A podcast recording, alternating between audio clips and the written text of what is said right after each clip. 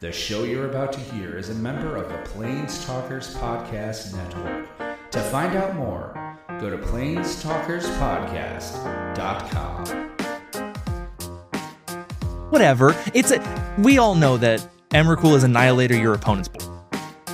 Anyway, hey Julian, you think we could fit uh, like Price of Progress or uh, Back to Basics in that in that show and tell deck? I don't see why not. Um, I don't remember. Is is it normal for these lists to only run four blasts? I thought they ran like six. Yeah, like um, like four. They usually see like five or six, but I guess if you wanna harness the power of Chromatic Star, you you gotta make some cuts. I am Jake, and I'm Matt. and we are Cantrip Cartel. We're proud members of the Planestalkers Podcasting Network, and we're here to talk magic. Matt, what's going on today? We've got Julian today. He is the host of the Everyday Eternal podcast, probably the best Legacy Elves player in the world, by far uh, one of the top Legacy players in the world, in my opinion. The winner of the 2018 MKM Hamburg Legacy main event. He's the winner of the September 2021 Showcase Challenge just a couple months ago, and five-time F&M winner. So, That's you know, with those Friday one. Night Magic wins, you can uh, really trust his opinion. So hey, Julian, um, it's we're super happy to have you on. How are you doing today? Hey guys, awesome, awesome. Thanks for the invite. And uh, you're selling me short. I actually won nine FNMs by now. Nine. Wow. You snuck in another one, huh? Yeah, a couple. You said five. Yeah, my, my, my LGS actually started offering legacy FNMs be, before they stopped doing legacy because legacy players are first of all weird, second of all they compare uh, complain about prices, and third of all they always crash the the toilet lid, which is like the weirdest thing I've ever heard. But that's there's three reasons the LGS doesn't do legacy anymore. We uh we went to a legacy tournament in Ohio recently, and we got there early. Uh, I had to use the restroom because we had a long drive, and the restroom was like really clean and it smelled good. And I went there after round one, and it was none of those things anymore. Right. the The restroom was immediately destroyed by the legacy, so I can confirm. Oh, so, so you you must be working for my LGS then. I'm I'm just saying maybe we have some of the same people. Maybe we have some people fly in from from the Europe scene to to, to play to, to play in our uh, 1K. Dude, we I- I've done it before. I've been to the US to the US for our legacy. Have you flown in for a little measly 1K? I mean, I know you like you were going to come in for the 1K in uh was that in Kentucky? Uh, Or the one the 100 the 100 100k. um, I actually came over in 2014 for the Legacy GP in New Jersey, and we also played an FNM, but it wasn't a Monday night, so it was more like a Monday night Legacy. And I was there in 2017 for another Legacy GP in Vegas. Did you happen to go to the Leaving a Legacy event? I know that a lot of people flew in from Europe for that. No, no, I, I didn't. Not not the leave, sorry, not the, Leave- the Legacy Pit. The Legacy Pit had a had a large like 5 or 6K they did recently. The Leaving a Legacy Yeah, actually, up until recently, it was like really hard to get into the. It was basically impossible to get into the US from Europe. Uh, I think it's possible now, uh, but yeah, I, I skipped the 100k, and I think they, yeah, they actually they canceled it, right? Because Yeah, I did not have. kind They of were bummed like, it's not worth it. Okay, Julian's not going to be there. Huh? Maybe next year. He he was he was hanging on and then when he saw Julian's name get taken off, he was like, "You know what? I'm done." Yep, not worth our time anymore, guys. Crash it. I remember I saw it was going around Reddit for a while. He was uh I can't remember the guy's name who was running it, Jeremy. but he was going around like calling people. Uh, Jeremy. Yeah. Um, he was calling people and trying to get refunds out and get paid. And like, I guess a lot of people were giving him like a really, really hard time and like berating him for choosing to cancel his event for whatever reason he wants to. Making content or organizing tournaments in some way is the same. That you always have people who are, I guess, dissatisfied or, or pissed off um, with uh, putting something together like this. What a lot of people maybe don't know is that he actually twice sent out gifts to everybody who was signed up to the tournament uh, because it got rescheduled twice. And every time he actually he sent a letter to everybody all around the world. And he he sent us some pretty nice cards. I actually don't remember the first one, but the second one was some kind of FNM promo turnabout I got. Like, and he did that for everybody who was signed up for the event. So props to him. That's a lot of work, and that was really cool of him to do. Like that, like the thing, like he didn't have to do that, and he just chose to to like try and help people out and like as a, an apology. And yeah, as new content creators, I can confirm that it's surprising how many people on the internet just want to tell us we're doing a bad job. Yeah, and only half of them are right. oh wow, you, you're, you're already like at the good ratio. For us, it's like way more. I don't know. Actually, like people are pretty happy, I guess. I don't know, man. It seems like every time I throw up a, a link to it on Reddit or whatever, I get four or five comments being like, "Why are you doing this? What? No one wants to listen to this." And it's like, "That's okay, dude. You don't have to." I mean, if it's constructive criticism, it's gonna help you out quite a bit. Otherwise, you can just outright ignore it. Like otherwise, you're gonna go crazy. Yeah, the people that come in and try and like like ask for timestamps or ask for us to cover different content. That's Oh, you should do that. Yeah, the guys that are just like, Dude, my recommendation timestamps. Ever since I started doing it, people are so happy about that. So I will definitely always do them, even, even though I know it's a pain in the ass to to create them. But yeah, I I uh, I did them from our last video, and I really like I I like how it looks. I like how it runs. Uh, People were seem to be happy with it, so I will for sure be on the timestamp timestamp train from Team timestamp. Team Timestamp. Matt, we're on a Julian team. Sweet. There's three of us. I mean, you know what they say about Legacy. It's the format that has more podcasts than players. That's 100% true. That's certainly yeah. The number's definitely gone up over COVID because no one could play. Everyone's like, I'm just dying to talk Magic. I'll talk into a microphone. Uh, that's basically what happened with us. Yep, basically. Yeah, how, long have you guys actually been around? Because, uh, like, the cantrip cartel, that, that's a term that people have used for ages, but I, I didn't even know it was a podcast until you approached me. we definitely stole the name. Our pod this is going to be our 13th episode. So we're we're just over 3 months in and we were we were kind of thinking about what we wanted to call our podcast. We knew we wanted to be something catchy, something that kind of related to eternal formats. And I thought of Cantrip Cartel because one of our like kind of baseline opinions is maybe the cantrips are like a little too good for legacy, like maybe legacy having all the cantrips ponder, preordained, brainstorm is kind of too good. So as a little bit of an inside joke to us, we named our podcast like some of the most powerful and maybe most broken cards this year. Yeah, y- do you know which one is actually the most broken cantrip in all of Legacy? And it's not blue, it's actually white. Do you know which one? I don't. Uh-uh. Have you guys ever heard about the crazy card that is Bargain? Like bargain? Yeah. Or bar game? No, no, Bargain, like Chuckmoth Bargain, but just Bargain. No. Well, I bet Google's heard of it. It's probably the most broken card in all of Legacy that nobody ever plays. It's literally the best draw spell the Legacy has ever seen, but nobody's playing it. What's yeah, it do? that it's wow. That is surprise. I can't believe no one plays that. That's really good. Have you put it up right now? It's uh, yeah. I'm- I, I pulled it up. Yep. Matt, just agree it's really good. Don't look at it. Tell me what it does. Um, for the low low price of two and a white, you can have an opponent draw a card, so you gain seven life. Sweet. Yeah. you know what? I That's think. definitely better than Brainstorm. Have you thought about splashing white in elves? yeah, exactly for I this card. I have, uh, Yeah, just not for prismatic ending, not for swords, just this. yeah, definitely not for Archon of Valor's reach. That's hilarious. Just for bargain. All right. Before we get started, Julian, was there anything you wanted to plug? You wanted your podcast, any event you got coming up, something you want everybody to know about? Uh, everybody, guys, your I, I guess your listenership is in, in mostly the US. Uh, at least that's what's what it's like for our podcast. So you guys should come to Kenya and go on a holiday in Kenya, go on safari, hang out there on the beach, and have a great time there. oh, and yeah, I want to plug my podcast, Everyday Eternal, at Eternal MTG. And if you want to find me, um, at it's Julian23 on Twitter. And every once in a blue moon, I also stream on twitch.tv slash it's Julian. so we'll, we'll talk about magic eventually today, I promise. I watch your uh, your your regular posts on your Discord about um, like safaris you're putting together, and I know you haven't seen them, Matt. They're scary affordable. Like they break down to like what like 150 bucks a day. That's not bad. Yeah, it's like a seven or eight day safari, and some of them I've seen him put together are less than two hundred dollars a day, and you'll hit like like like three parks over the course of a week, and you it's absurd how cheap how how affordable they are. Right. You're the first person to ever tell me that safaris are cheap.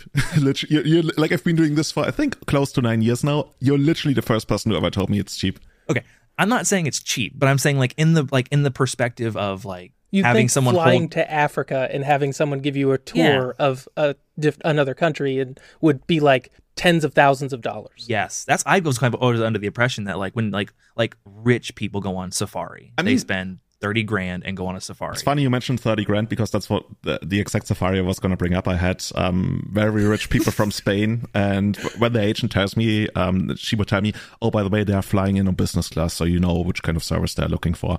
And I actually put together 30,000 euro safari, not dollars. But like for safari, geez. you, you can have any, like you can literally pay any price. It's funny you say one, 150 because that's already still affordable, but on average, it's more like 200 to 300 euros um, a night for the ones we offer. But I also can give you um, like camping safaris, literally camping safaris, and for those you're more like 60 to 100, and uh, Jeez but then you're like on your own in the national park, and good luck with that. yeah, maybe, maybe maybe I'll spring the extra. What are the odds you get eaten by a lion? Uh, super If low. you're on the camping like, like the lions, the lions literally don't care, but the hippos, the hippos are the really scary ones.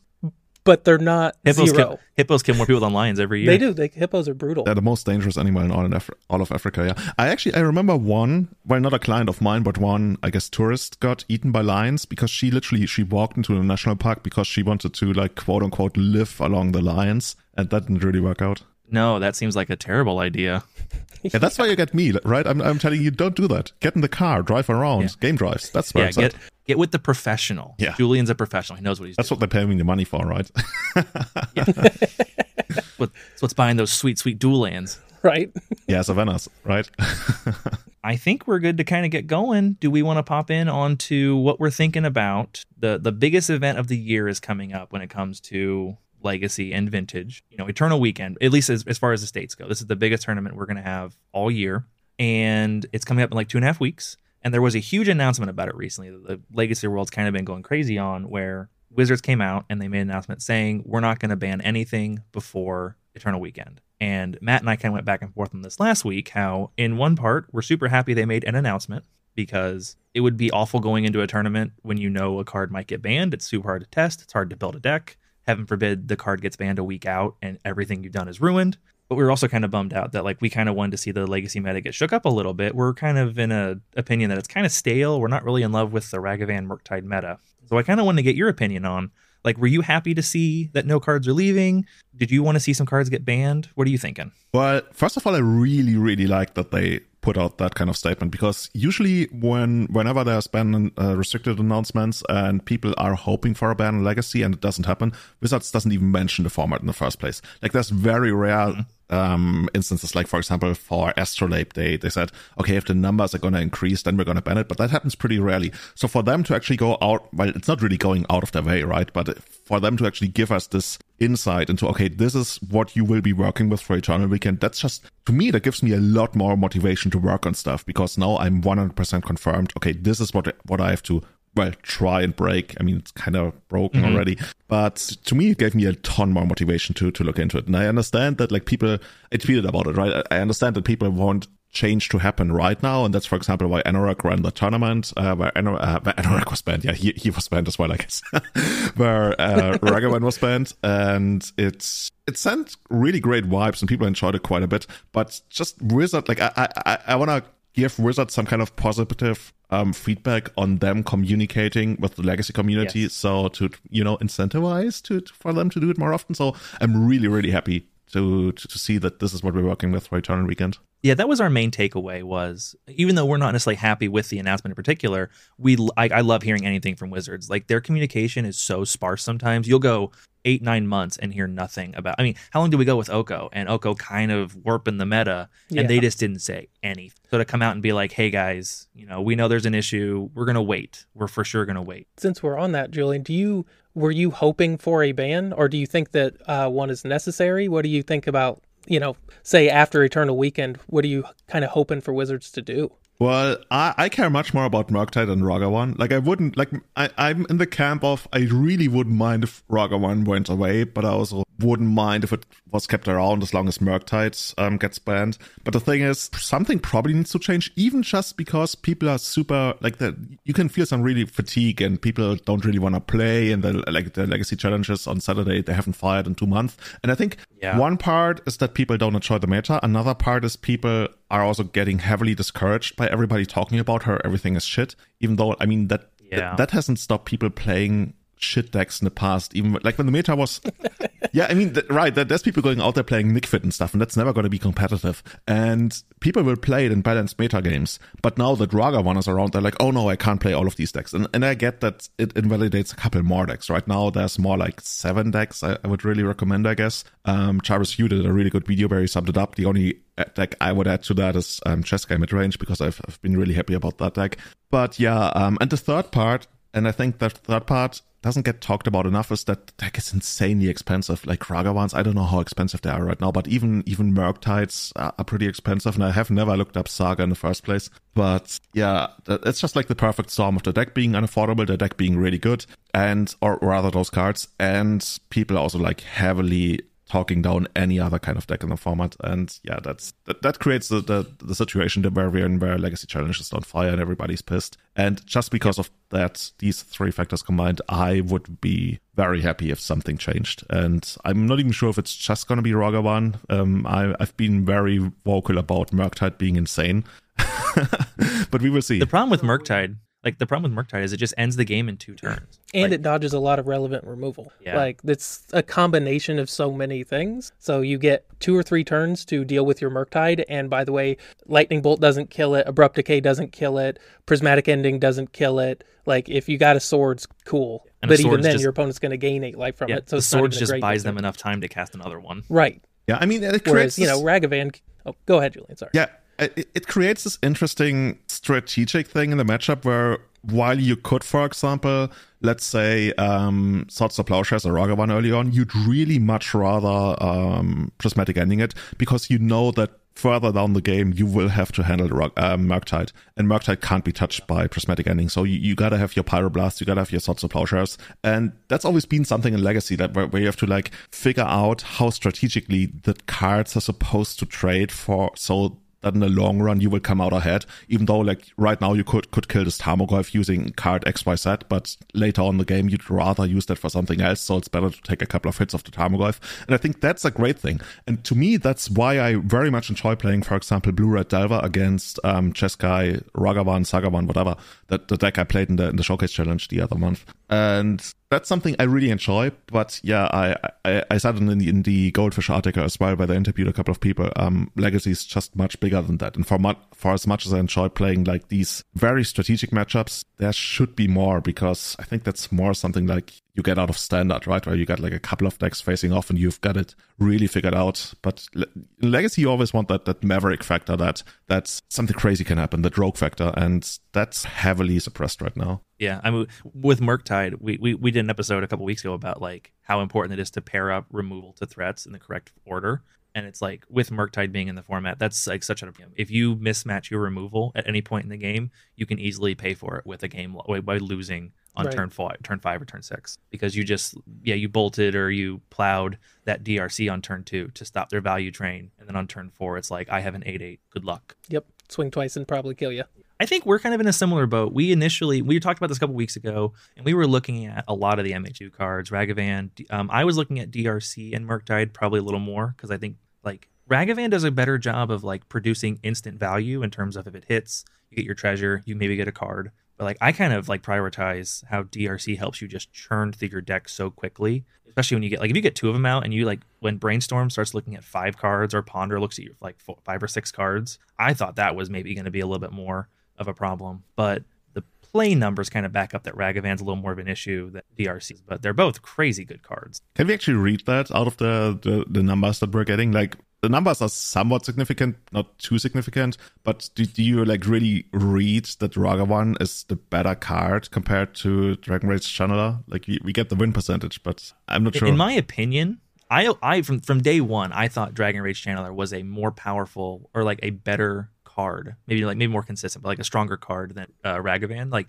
Ragavan's peaks are higher, where it can like obviously it can swing in, make you a treasure, and get you a brainstorm off your opponent, and now it's just you know um Dreadhorde Arcanist. But a lot of times your Merc your Ragavan gets blocked by a one one, it gets stonewalled, it hits nothing. It does make a treasure, and that's nice. Whereas the like the DRC helps you get through your deck and like i have a like my opinion of magic is you never rely on your opponents to help you in any way and that includes putting cards in their deck that you want to play so you know monkey lets you see their cards and they pro- they might suck drc lets you see more of your cards that you know are good Yeah, Dragon Rage Channeler is a card I really enjoy. Um, it's probably also on the upper end of being too good. It's basically the card that pushed Delver out of the deck, and maybe that's that's not a great thing. Um, but yeah, I, I really enjoy playing with it. Yeah. Uh, The nice thing about Dragon Rage Channeler over Ragavan is Dragon Rage Channeler is a lot more narrow.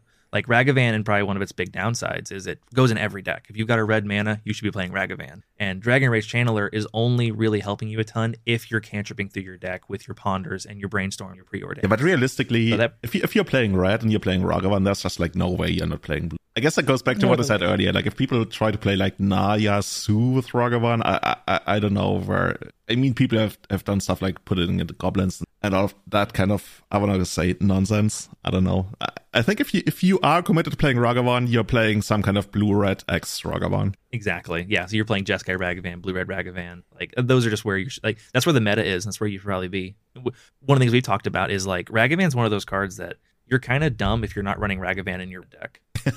like wh- when you put mountains in your deck, Ragavan should follow, And so should volcanic islands. and so should volcanic islands. Like- yeah, and apparently so should steam vents. Yeah, well, and that's the that's one of the problems with these cards is the decks kind of build themselves. Like you Mhm. just pick, like you just look at these cards and it's like, well, obviously these should all be together, and you can tell that was kind of the case. There, it's uh, modern is having the same problem. The set that uh, the format the set was actually designed for, and initially when these cards came out, they weren't really seeing a ton of play in modern, but now they're starting to take over where challenges are starting to have like eight of the top 32 are uh, like uh, blue red Murktide decks and stuff like that. And Yeah, we're- that's just to me is super boring. Modern is starting to see some homogenation where you're get yeah, blue red Delver or these like four color soup piles with um all the elementals. Can't you But- like almost literally play the legacy deck in modern? Like the creatures suit and everything, and like you downgrade the Yeah, but cantrips threat- a bit. It's kind of crazy. Yeah. Yeah, it's the same deck. You just take out the good cantrips and put in bad ones. blue red modern Delver basically basically legacy modern Delver won the Sunday challenge for modern. Yeah. I think it came in uh I didn't oh I thought it came in third also but it didn't. But yeah, like blue red Delver basically wins modern like half the time because it's just good. And yeah, it's you downgrade your counter spells because you don't get force of will and you downgrade your cantrip because you don't get brainstorm. Other than that, they're the same deck with the same threats. Well, Oh, you make me want to play it in winter. I don't see why you shouldn't try. I mean, And what's better than Murktide's using Black meter. Lotus to power out your Murktide? Yeah, the thing is, like Ragavan is probably super insane in vintage. Oh, Oh, my sure. gosh. All the free artifacts off the yeah, top. the number of things you I mean like cuz like vintage is homogenation central. The number of stuff like could you imagine Rag I mean so Ragavan in a blue X mirror is obviously crazy good. Could you imagine Ragavan in a Xerox mirror in vintage? Yeah, exactly. That, that's what I was think- thinking. Like thanks for that. Thanks for the ancestral. I appreciate that. right. Ugh. Any of the power cards that, That hurts to both think of our of. decks are running. Imagine swinging with your Ragavan finding a time warp or a time walk. I'd rather hit the ancestral, but yeah. Ugh. You're gonna give me credit, right? Once you won the Eternal Weekend, all three events. You said it first. Well, Yep. I, I probably didn't go. say it first. I've seen it many times now, but I, I'm gl- I'll gladly take the credit for it. Well, I'm sure none of our uh, listeners heard anyone else. You're you're you're as far as the 200ish people that are going to hear this, you're the guy. Nope. There's that. That's the dude who listens to us in Belgium. He's the vintage player. He's like, I love legacy and vintage. I wish they would talk about vintage Yeah, more. we're making you someone's dream come true. Are you talking about Tom? No idea. Uh, Just a there's a, very dude. there's a very, very famous vintage player in Belgium. We have on our on our on our anchor page, we have we can look at like the listenership by country, and we have like one person. I'm in- so gonna troll you. I'm gonna set up a VPN from I don't know North Korea. I don't know if that's even possible. And then I'm gonna listen in. And like, oh, Kim Jong Un is listening to us. Uh, Julian, I'm gonna tell you a secret. I don't care how you do it. If you're listening to our podcast, we're winning. Yep. Perfect. Yeah, we'll provide links to VPNs for the North Korean audience, Sure. or the Chinese audience, so they can get past the, the firewall. Yeah, I just And you I know- want people, anyone to hear it. And that perfectly ties into the next sponsorship that you're gonna get, dude. I've got this all figured out for you. I'm gonna become your manager. Well, I mean, you let us know what percentage you want. Well, he wants hundred percent. We're gonna have to talk him down. a Oh, this is little. even a conversation. we'll, we'll we'll discuss this off air. I'll tell you what, we'll, now, Julian, we'll discuss it. We'll discuss it the next time you're a guest on our podcast. Sounds so you good. have to come back. Sounds good. Well, so speaking of uh, Eternal Weekend, I think this year is gonna be the first year I'm actually gonna try and like set aside time and play an Eternal Weekend. And I saw you on the Discord. Obviously, you're excited to play. Uh, one, have you decided are you gonna play in Vintage this year? And two, like, what are you taking at least primarily to the Legacy? I'm I'm I'm definitely excited. Um, I'm probably gonna play in as many as I can, Legacy and Vintage. Last year I couldn't. Um, we we were doing like the coverage for Wizards, but this year I, I can, and I I have no idea what I'm gonna play. Like maybe I'm gonna play Elves, maybe I'm gonna play Jeskai Ragavan, maybe I'm gonna play Blue Red, even though I'm not super excited for it. And Vintage, I'm just gonna go to Justin Gennari. I am actually level one on on Twitter, uh, on Twitch, and I'm just gonna see what he recommends, and then I'm probably just gonna play uh Ravager workshops or something because that's what I love playing in Vintage. Oh man, Oath of Druids is where it's at. I picked up an Oath of Druids list from him for uh, a Mana Trader series and ran like a straight like 8-0 with it. Oath of Druids is my favorite deck to play in Vintage, bar none. It was It's so my much fun. very first vintage deck. The first time I ever played vintage was in 2009, and I borrowed power from a friend, and I played Oath and at our local vintage event, and I think I went 0 and 6. And like in the in the semi to last round, I, w- I lost against some guy, and in the very last round, I lost against a sister who didn't even play vintage, who just like tagged along, and Oh, she, and she crushed me in the Oath mirror. oh, that hurts. Uh, It didn't really hurt. Like it, it was a great experience for me. I bet it's tons of fun. I would love to play. I mean, like I would love to play Vintage and paper, but I also think I'd be too scared to touch anyone's power these days. That's what I was going to say. Can you imagine? Hey, Jake, I'm going to loan you my power in paper. no, dude. Your friend handing you a house. Right. Don't lose this. Or like a Well, sports car, since- I guess. But yeah, yeah, depends yeah, on yeah. the yeah. It's it, it's a luxury car. Yep. Like an Oath of Druids deck, like in paper, is a luxury vehicle. I remember a couple years ago in Rome, I borrowed a vintage deck from a friend and it was all Korean foil. Uh. Oh, I, I think it was more than 100k or something. It's kind of crazy. Oh It would be gosh. i mean that that's one of the coolest things ever obviously but like so scared i would like look at your vintage foil korean deck i don't want to touch it you can you can set it out on the table, and Mm-hmm. I will look over them. that's something like i would take a selfie with that The thing at this point, I, I'm not even bothering to ask, um, just because I, I'm too scared to actually like. If there's even like a zero point whatever percent chance that that I might lose it, like my life is going to be ruined for decades, and I'd rather not have that happen. i mean like at that point don't you hire private security to go with you like you've got two bodyguards I I don't want to jinx it, but I'm quite surprised that we haven't seen more robberies and stuff like at tournaments. Like if you if you go to, for example, have, have you guys heard of Bazaar of Moxen? That used to be like a really big tournament series in Europe. Yep, Uh, I have. Yeah, and we a couple of years ago in in Annecy in France, it's basically like a tiny town on a lake. It's actually not that tiny, but whatever. We we had somebody come in. He walked by our table and he literally just grabbed both decks and ran away. And outside there was a getaway car, and he jumped to the getaway car and they drove off. I heard some stories of a different podcast I listened to. I can't remember who it was. They were talking about like Gen Con horror stories. And they said one year Gen Con was like around Halloween ish. Or yeah, a Gen Con. And so a bunch of people came dressed up as judges Oh, and were yeah. doing deck checks Yeah. and just stealing decks. Yep. That happened at Ovino Geddon, but like a long time ago. We back then we called it an Italian deck check, which is not something I want to say anymore because Ovino Geddon has gotten so much better. No, seriously, like Ovino Geddon, Gotcha. Like that, that was a long time ago. But yeah, that's that's where I first heard it, and people were like, "Oh yeah, g- g- you guys are due for a deck check. Give me your decks, blah blah blah. I'm gonna be back." Then after like 10, 15 minutes, um, they're like, "Hey, where's the judge, judge with our deck?" And and the head judges? uh, like, "You didn't have a deck check this round." And Oh at least in my Europe, they changed it so you can actually walk with the judge to the table and watch them do the deck check, and your opponent can do the Yeah. same. And obviously, it's to be a different table, so you don't see the other guy's deck. But yeah, that's that's what they do in Vintage in Europe now. I, I, we've talked about it, me and Matt. Like, I own one legacy deck, and I've kind of scraped and clawed to get there. If you remember, the reason I like became a Patreon to your to your dis, or to your guys' channel and your podcast was you had a whole episode talking about like, hey guys, we should care about getting new players in and how hard it is for them. Because I was sitting in my in my truck being like, yes, someone feels my pain, trying to buy dual lands in 2018. Right. And like, if I went to a tournament with my legacy deck and it got stolen, I don't play legacy anymore. Yeah. I'm just done with paper legacy. I'm not buying back into it. And nobody would ever do that, right? If if somebody steals like a couple thousand bucks of you, or, or like depending on what you play, maybe even more. That's that's such a bad. That's probably one of the worst experiences of your life, right? Yeah, just to walk. I mean, yeah, just yeah, walk away with thousands of your dollars in Yeah. un in untraceable funds. Pretty- Dude, I, I we, we keep going back to vintage. Um, I once played a guy and he was playing a Mox Ruby and he, a friend of mine, and he showed me what's on the back of Mox Ruby and it says Steve's proper, like property of Steve or something, like written Oh, in God. Sharpie on the back of the Mox Ruby. Yeah. like, you're not Steve. Like, trucks. Nope. okay. Oh man, there's a story behind that. Yeah, poor Steve. Probably. Yeah. Hopefully, Hopefully Steve he's- decided to sell out one day, but like, Yeah. I think when you go to start, I think when you start marking your power or like writing your name on it, you're never gonna sell out. So Well, Steve had a rough tournament. I mean, if it was anything like when we were playing in middle school and whatnot, you- you just didn't. That stuff just didn't have the same. You didn't have the same kind of like knowledge and like it just didn't feel the same. Like Mm-hmm. I've said before, I mean, we used to play with Gaea's cradles unsleeved at the lunch table. Yeah. that's just the way it was. So Yeah, that but- guy probably just got a card and wrote Steve's on it. yeah, or or it was a bunch of friends that all pulled their cards. It's Yeah. like, oh, this one's mine.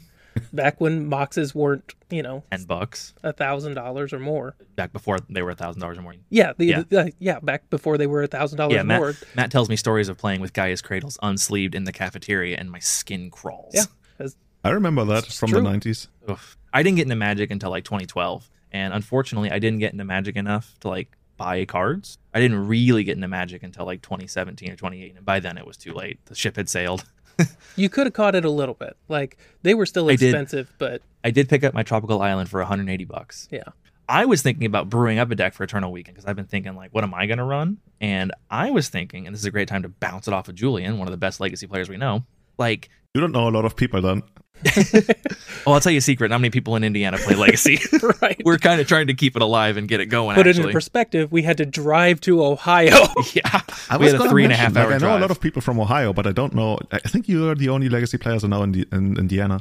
uh, the the the the group is small. if we rewind a couple years, when I first got my deck, my first uh, 1K that I won, there was about I think 40 people, and that was that was for Legacy a big event for the area. Like, and there Pretty were good. it was kind of like our tournament in Ohio the other, uh, you know, a few weeks ago, where like people from like out of state were coming to play in it. So I mean, there's a couple. Like, if we go to Michigan, I think we can pick up a Friday F and M. If we go to Ohio, there's a few like within like two and a half, three hours, we can find a Friday, uh, like a end of the month Legacy F and M. But Yeah. as far as Indiana goes, it's incredibly hard to find Legacy. So we play a lot online.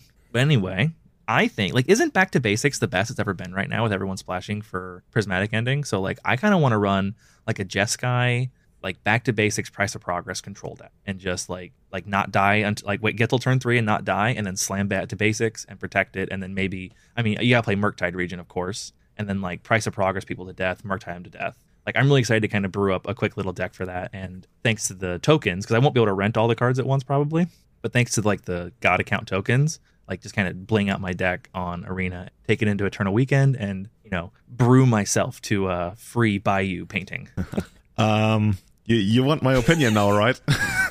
yep, I'm not excited. this was all Jake's idea.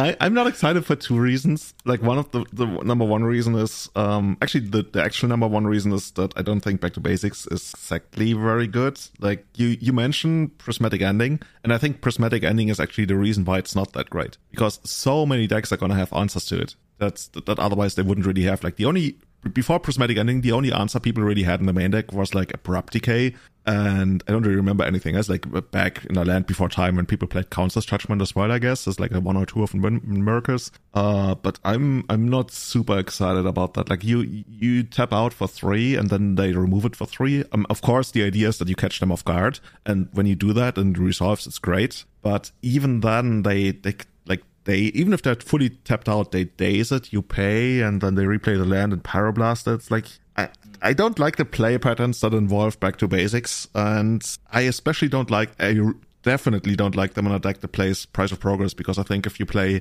back to basics, that's gonna be somewhat slower. Like if if, if you wanna catch them off guard, right? You're you're gonna be very defensive. You're gonna try to hold back Delver because otherwise you're gonna play back to basics. And they're gonna shrug and attack you for like eight, and then you play something else. They force it, and then they kill you. So it, it, it's kind of like a dead card unless you you are in a very defensive stance in a very defensive deck. That's also why you see it much more often in, in you know the, these um, miracles mid range decks, and it's barely ever seen in, in aggressive decks these days. And the other thing is, um, Price of Progress. Yeah, I already alluded to it. Like the, the deck that plays Price of Progress should be defensive, and I don't see Price of Progress working very well with that at all.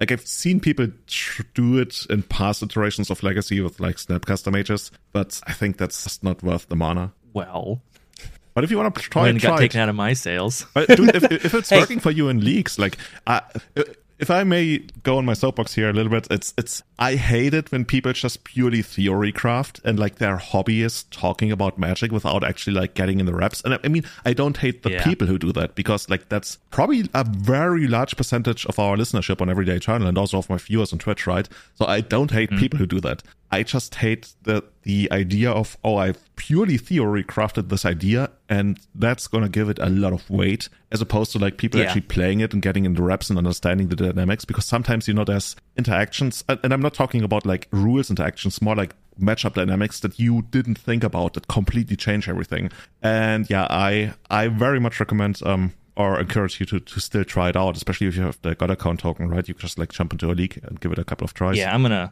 i'm definitely gonna yeah fi- i'm gonna i gonna get a, a list put together and run it through like three or four leagues and see how it sounds because I, I think you're totally right like the, if you want to sit back and like it's fun to kind of create decks in your head and like fun interactions that, that can do but yeah to get on and be like you guys should to tell other people to play a deck you've never played because you think it should be good like Yeah, that's the the flip side of that. They, I think you should play it because the people who win the tournament, they they're gonna need a buy.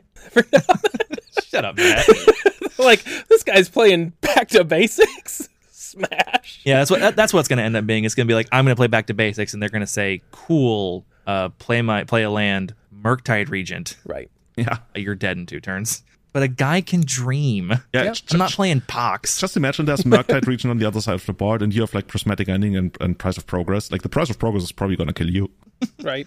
Yeah, I'm gonna make it happen. You guys, you guys are gonna see in a couple weeks when my name is on the top of that sheet. Well, by all means, if that happens, you let us know, and I'm sure both of us will give you all the credit. All the recognition in the world. Yeah. All right. Well, I guess let's move past this then. Uh, we've basically so we've gone through pretty much everything I had for kind of the stock of our episode. For for listeners listeners will notice that we did not do our traditional meta recap this week. We were going to do it at the end, and it was one of those things where we wanted to kind of respect Julian's time and kind of go through the real meat of Legacy and kind of have a little more of an enjoyable conversation. If you want to stick around for Sure. that when we go through some decks, you can. You don't have to. Sure.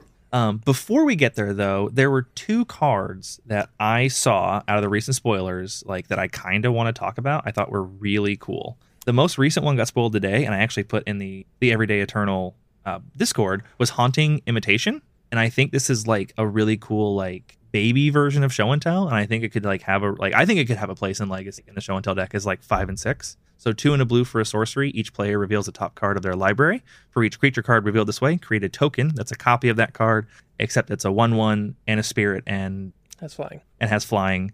And then if no cards, if no creatures are revealed this way, you get to put it back in your hand. I think you have to answer one question if you if you recommend this card. Why would I ever play this over Arcane Artisan? Because Arcane Artisan is I I have had so many people try and convince me Arcane Artisan is better than this, this card, and I don't understand why. I think it's miles. it's like orders of magnitude. you think it's better. miles better. What? Yeah. It's a, it's a three mana creature that has to untap, and when it untaps, you you get to make your token. Yeah, it's always gonna have haste. It, yeah, you're right because your opponent won't play back to basics. Price of progress. yeah, or price of progress.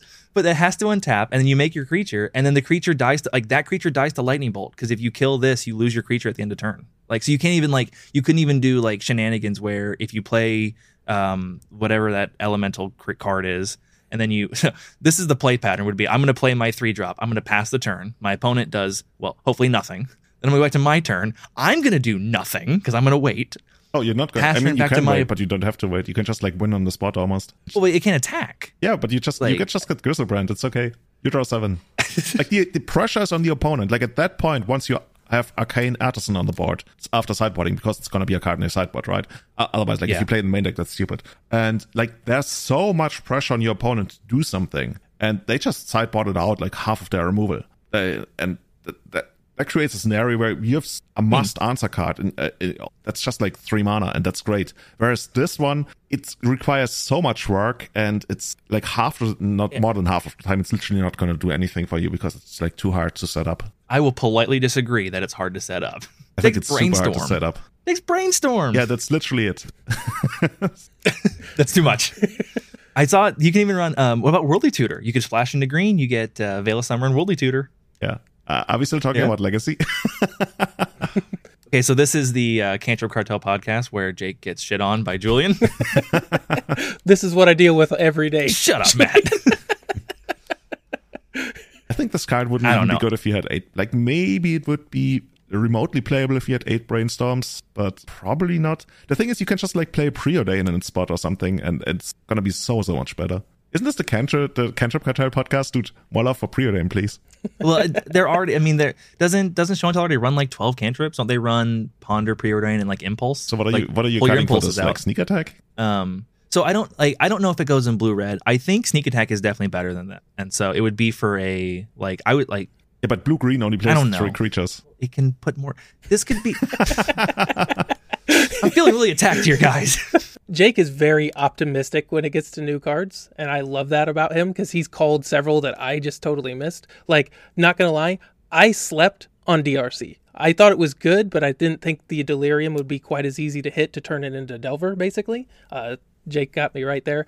I'm kind of on Julian's camp as far as this goes. I don't think this card has legs. I think it's just too much setup. It basically turns show and tell from a two card combo into a three card combo. I think fundamentally because you have to you have to have a cantrip you have to have this and you have to have something on the top of your deck i mean Yes, you, in but- theory you can get lucky with it just sitting Oh there yeah, we, we, we're never. I would But- never work under the assumption you're just going to blind flip a number cool. right But like, I like the third card you have to have is the card everyone wants to have anyway. Ponder. Yeah, but Brainstorm. Ponder is so much harder to like. Ponder is like brainstorm. I can see how you would set this up, even though the mana is still like Uh, maybe this would be okay at two mana, but even then, probably not. Um, but Bronda, like you gotta have the creature in the top three, and then you gotta cast this. Yeah, and that's that's ah, I I just don't like. I, I don't like having Yeah, a card true. that's that literally doesn't put any kind of pressure on your opponent to do something. Like you have this in your hand. I mean, you're like, I can cast Show it now. doesn't. Yeah, but you you like you have this in your hand, and it's like turn two or turn three, and you you know, okay, I have to just like pass, pass, pass until I eventually find brainstorm or maybe get lucky on a ponder,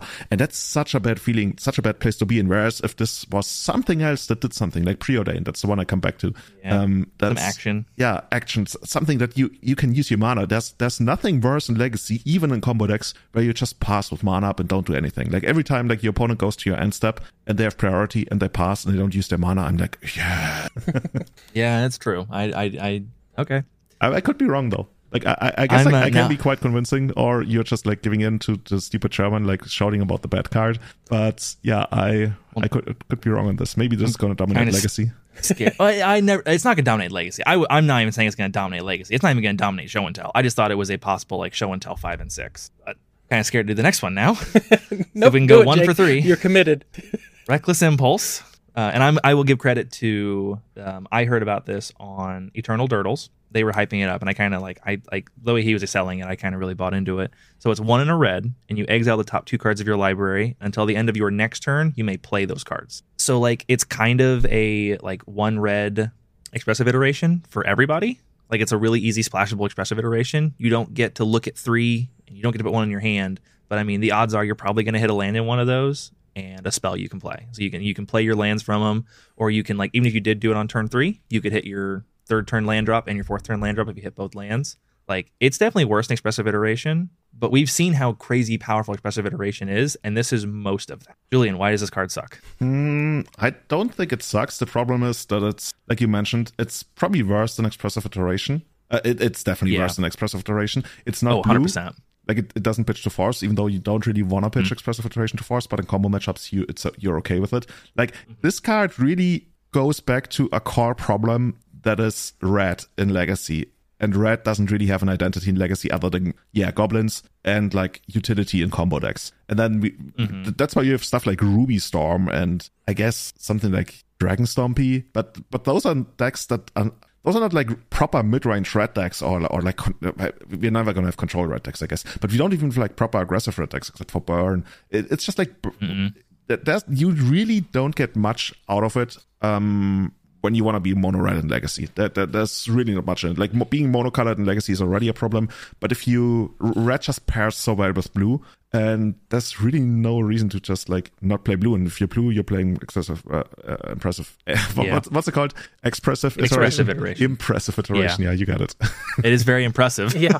Yeah, I just I like I saw this and like it's just so close to expressive. Yeah. Like I just have to feel like this has to be good. But it's one of those things. I guess if it, it has to find a home that doesn't involve blue, because if it involves blue, Yeah. just choosing the worst card. And there's and nobody wants expressive iteration five and six. Yeah, like I, I like that you play it on the second turn. I, actually, you probably don't want to play it on the second turn, right? Like you mentioned, you want to play it on the third turn, like expressive iteration, and then you want to get the land and lands. something. Yeah, yeah. Uh, so so yeah, as a card, I don't hate it. And like ten years If ago, you hit a force of will, you Yeah. because if you hit a force of will, you can pitch cast the forced. If you end up like if you have like if you can like go off that turn, you can like play your land and have a force sitting in exile that you can pitch cast. Also, we're, we're playing blue in the deck again. yep. I, I really don't hate this card. Maybe maybe uh, there's probably going to be people who are going to put this in Dragon Stompy or something. Um, but it's just yeah, I, I, I don't see a home for it. It's probably one. I mean, it, we have said we don't need we don't really have a good space for like a mono red deck or a red card, but like it's probably the best one of one of the best two mana red draw spells we've seen in a long time. But yeah, those are the two cards. I was kind of I tracked through spoilers and whatnot, and those are the two that I had come up. Like other than that, I didn't see a whole lot in this like entire set that interested me for like legacy and even much of modern. Yeah. Have you seen anything that uh, really stuck out to you out of the new set, Julian? I, I don't know if it's in the new set because I totally lost track of like which set belongs and which set symbol belongs to belongs to which um, card. But there's uh, like a new madness card that you can play with LED. That's like an eight six or something. And when it comes to play, your opponent has to sacrifice a creature. You, you can basically cast it off LED on the first turn. Oh wow, yeah, that's Cool. So it's like it's like a mini Archon of Cruelty that you get to madness for LED cost. Yeah, yeah. Um. Oh god, I'm trying to figure to dig it up in one of our legacy chats, but people spammed. Like actually, I spammed so much in it. Uh, let, let me see if I can find it. Yeah, I didn't see that at all. Shared me. I Oh my god, there's lots of pictures of Newton wearing a top hat and. There's a picture of the largest potato ever farmed in New Zealand. Okay, here here it is. It's called Shadowgrange Archfiend, and it's from yeah, I think it's from this new set. I, I don't even remember the name of the new set. This is how I invested I am in Standard. That's what a Crimson Vow. Crimson, Crimson Vow. Vow, yeah, but people said it's more like from a commander set from Crimson Vow. That's not going to be legacy. Gotcha. Yeah, you guys probably know more about this than I do. But basically, it's called Shadowgrange Archfiend. It's six colorless and a black creature demon. It's an 8 4. Uh, when Shadowgrange Archfiend enters the battlefield, each opponent sacrifices a creature with the greatest power among creatures they control. You gain life equal to the greatest power among creatures sacrificed this way, and it has madness, two colorless and a black, and pay eight life. So you could go turn one LED all in on this, eight four mm-hmm. pass. I mean, it's not going to be legacy playable, but people are going to try to somehow make it work. I don't know, maybe in Storm as a support. I, I literally have I mean, no idea. Do you think this is like does like does does Madness need a top end threat? Like the Madness was kind of a flash in the pan deck where it really came back and existed for a couple weeks when MH2 came out, and I haven't seen it much lately. But it's a really powerful deck, but it doesn't have much on the top end. Is this the top end it needs? Uh, in that kind of deck, I've never thought about it in that way. Like, um, hmm, maybe, uh, but I think it's, it's yeah, it's hmm, maybe it's too slow. I don't know. I, I, I don't Yeah, 'cause- like I don't like the idea of going LED and putting this into play and then you're basically all in on it uh, because because then you don't even get to use your your hollow ones or something. So I don't really see this going into, into the madness deck. And by the way, I think the madness deck is pretty decent. It's it's one of those decks that really runs over people who aren't very familiar with the format. Yeah. It's um I haven't played it myself, but I've watched it through uh, on a lot of streams and it's terrifying. Yeah. Like the stuff you can pull off on turn 1 and 2 and even like the holes you can dig out of. I've seen people go into like turn 4 after a board wipe or whatever and they just get that lucky rip and they just start chaining through their deck drawing um getting there. What's that what's the land that the blue land that you can has threshold and you can sack it, Cephalid draw three, Coliseum. discard 3. Cephalid Coliseum. They'll crack their Cephalid Coliseum and draw, you know, Vengevine, um, Rootwalla, Root Walla, cast a Rootwallas, activate the other two Vengevine in their graveyard already, and just put 18 power on the board. And it's like they go from nothing to winning in a turn. On top of the game, the, the turn one where they, you know, yeah, they cast LED and they go Rootwalla, Root Walla, Anje's Ravener, Ravenger, and then now they're attacking with Ancestral. I was super excited when they uh, printed the red root, rootwalla. I even talked about it to Jake. I was like, I hope this does something because I've been trying to get. Uh, I played uh, in standard during Odyssey block, so we had blue blue green madness. Uh, I love that deck, and I've always wanted to try to get something like that going. Legacy, so I'm super excited. But it's got LED. That's just not going to happen. I forgot to ask. Um, but, you know, let's pump back to Vinge one more time. I asked, you know, you're, you're kind of still bouncing around. I think I think Julian's just scared to give us his tech on Eternal Weekend. He's not willing to put it out there yet. Let's see. Uh, Ragavan Murktide. Did you say you were you were you were probably you were probably just gonna pick up like a um, like a shops pile and play that? Yeah, so first of all, if you find Julian's secret tech for vintage or legacy, please give it to me because I'm in, in dire need for that. uh, I, I probably have to take a look at vintage. Like I've played, I've played tons of vintage tournaments in Europe, and I've played all kinds. Like I've played tons of like shops. I've played tons of like blue pile, um, paradoxical outcome, some oath, even though that didn't really work out for me. Uh, sometimes just like bug mid-range decks, like the the, the DRS um, piles, but I literally can't tell you. Like I'm I'm very partial towards anything involving workshop, but I think the only thing I'm not gonna play is any anything like Dredge because I don't really have the experience with that. Um, but yeah, Yeah, uh, I think I ran through like four. four or five games of Dredge, and I got my butt kicked hard every game because that deck is crazy powerful. But yeah, if you don't know what you're doing, like if you're just like you know casting Bazaar Baghdad and discarding cards and hoping it works out, it's not gonna work out. Ah, it's gonna work in the first game. Yeah, that's true.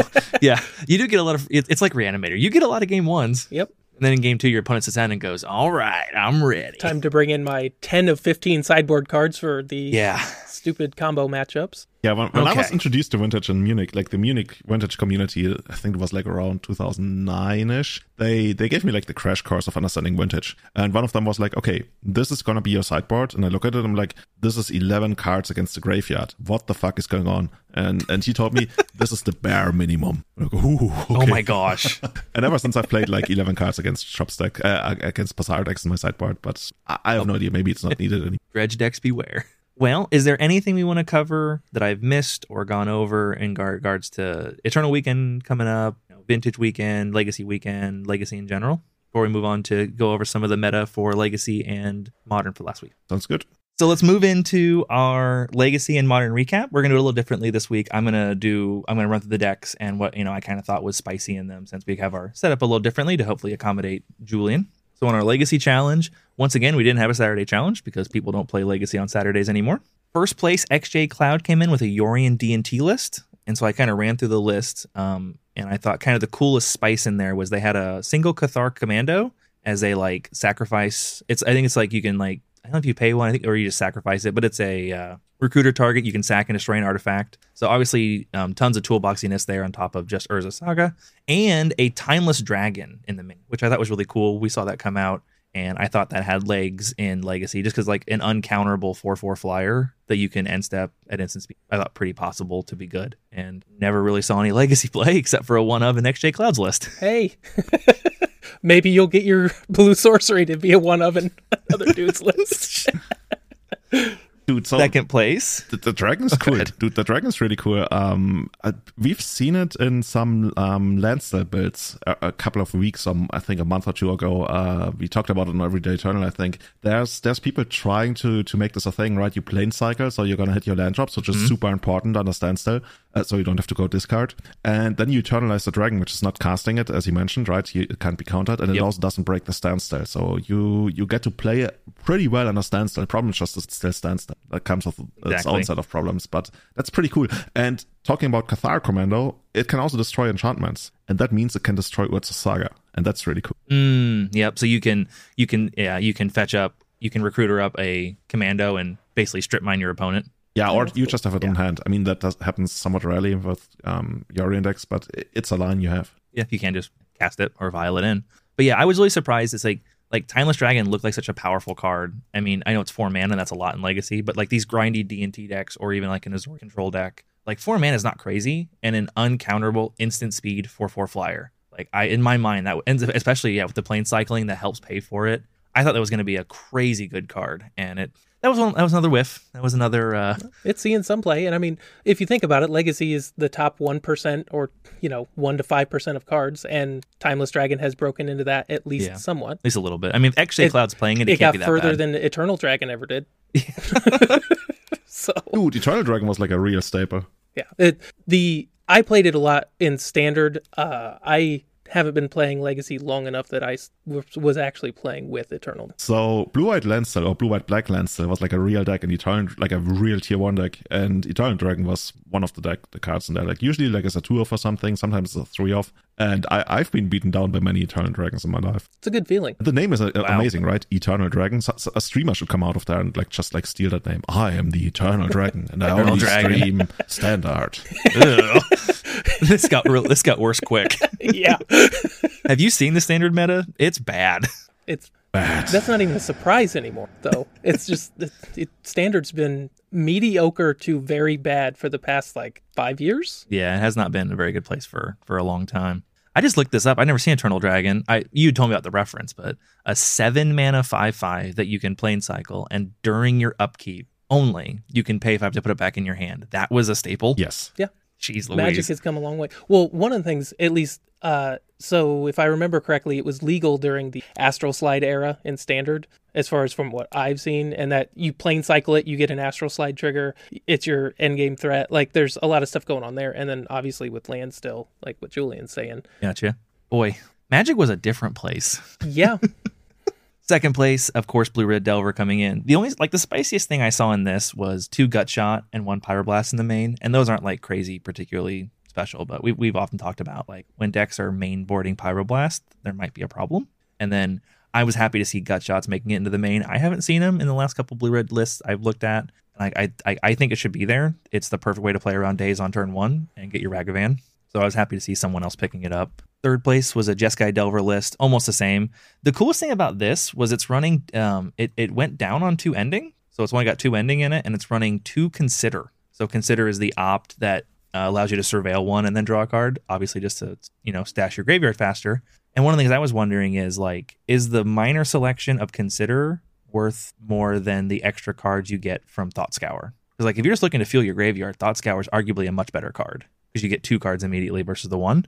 Yeah, I don't know. Um, this guy obviously thought it was. Uh, I don't think it's probably more just from the outside looking in. It's probably more of a situation of he wants another cantrip at instant speed. Thought Scour doesn't give you the selection, so it's just kind of a middle of the road kind of approach. That's what I would think. Like he's not all in on the graveyard, which is where you really want Thought Scour. hmm So it's just like, you know, surveilling's strong. Get to see a couple cards for one mana and instant speed. That's pretty good. I I don't know. The guy is doing well, obviously. I'm not gonna I am not in any position to critique his choice, but I'm not a big fan of consider in legacy. I just think there's so many better options. Like if you're like I don't I feel like I feel like it fills a weird spot. But Right. I mean, yeah, I'll be the first to admit that this um I didn't write their name down. They know more than me about playing Jeskai Delver. Right. I played I Yeah, played that it for was- one Actually, tournament. there was Arkan. That, that I think he streams as Legacy underscore Council.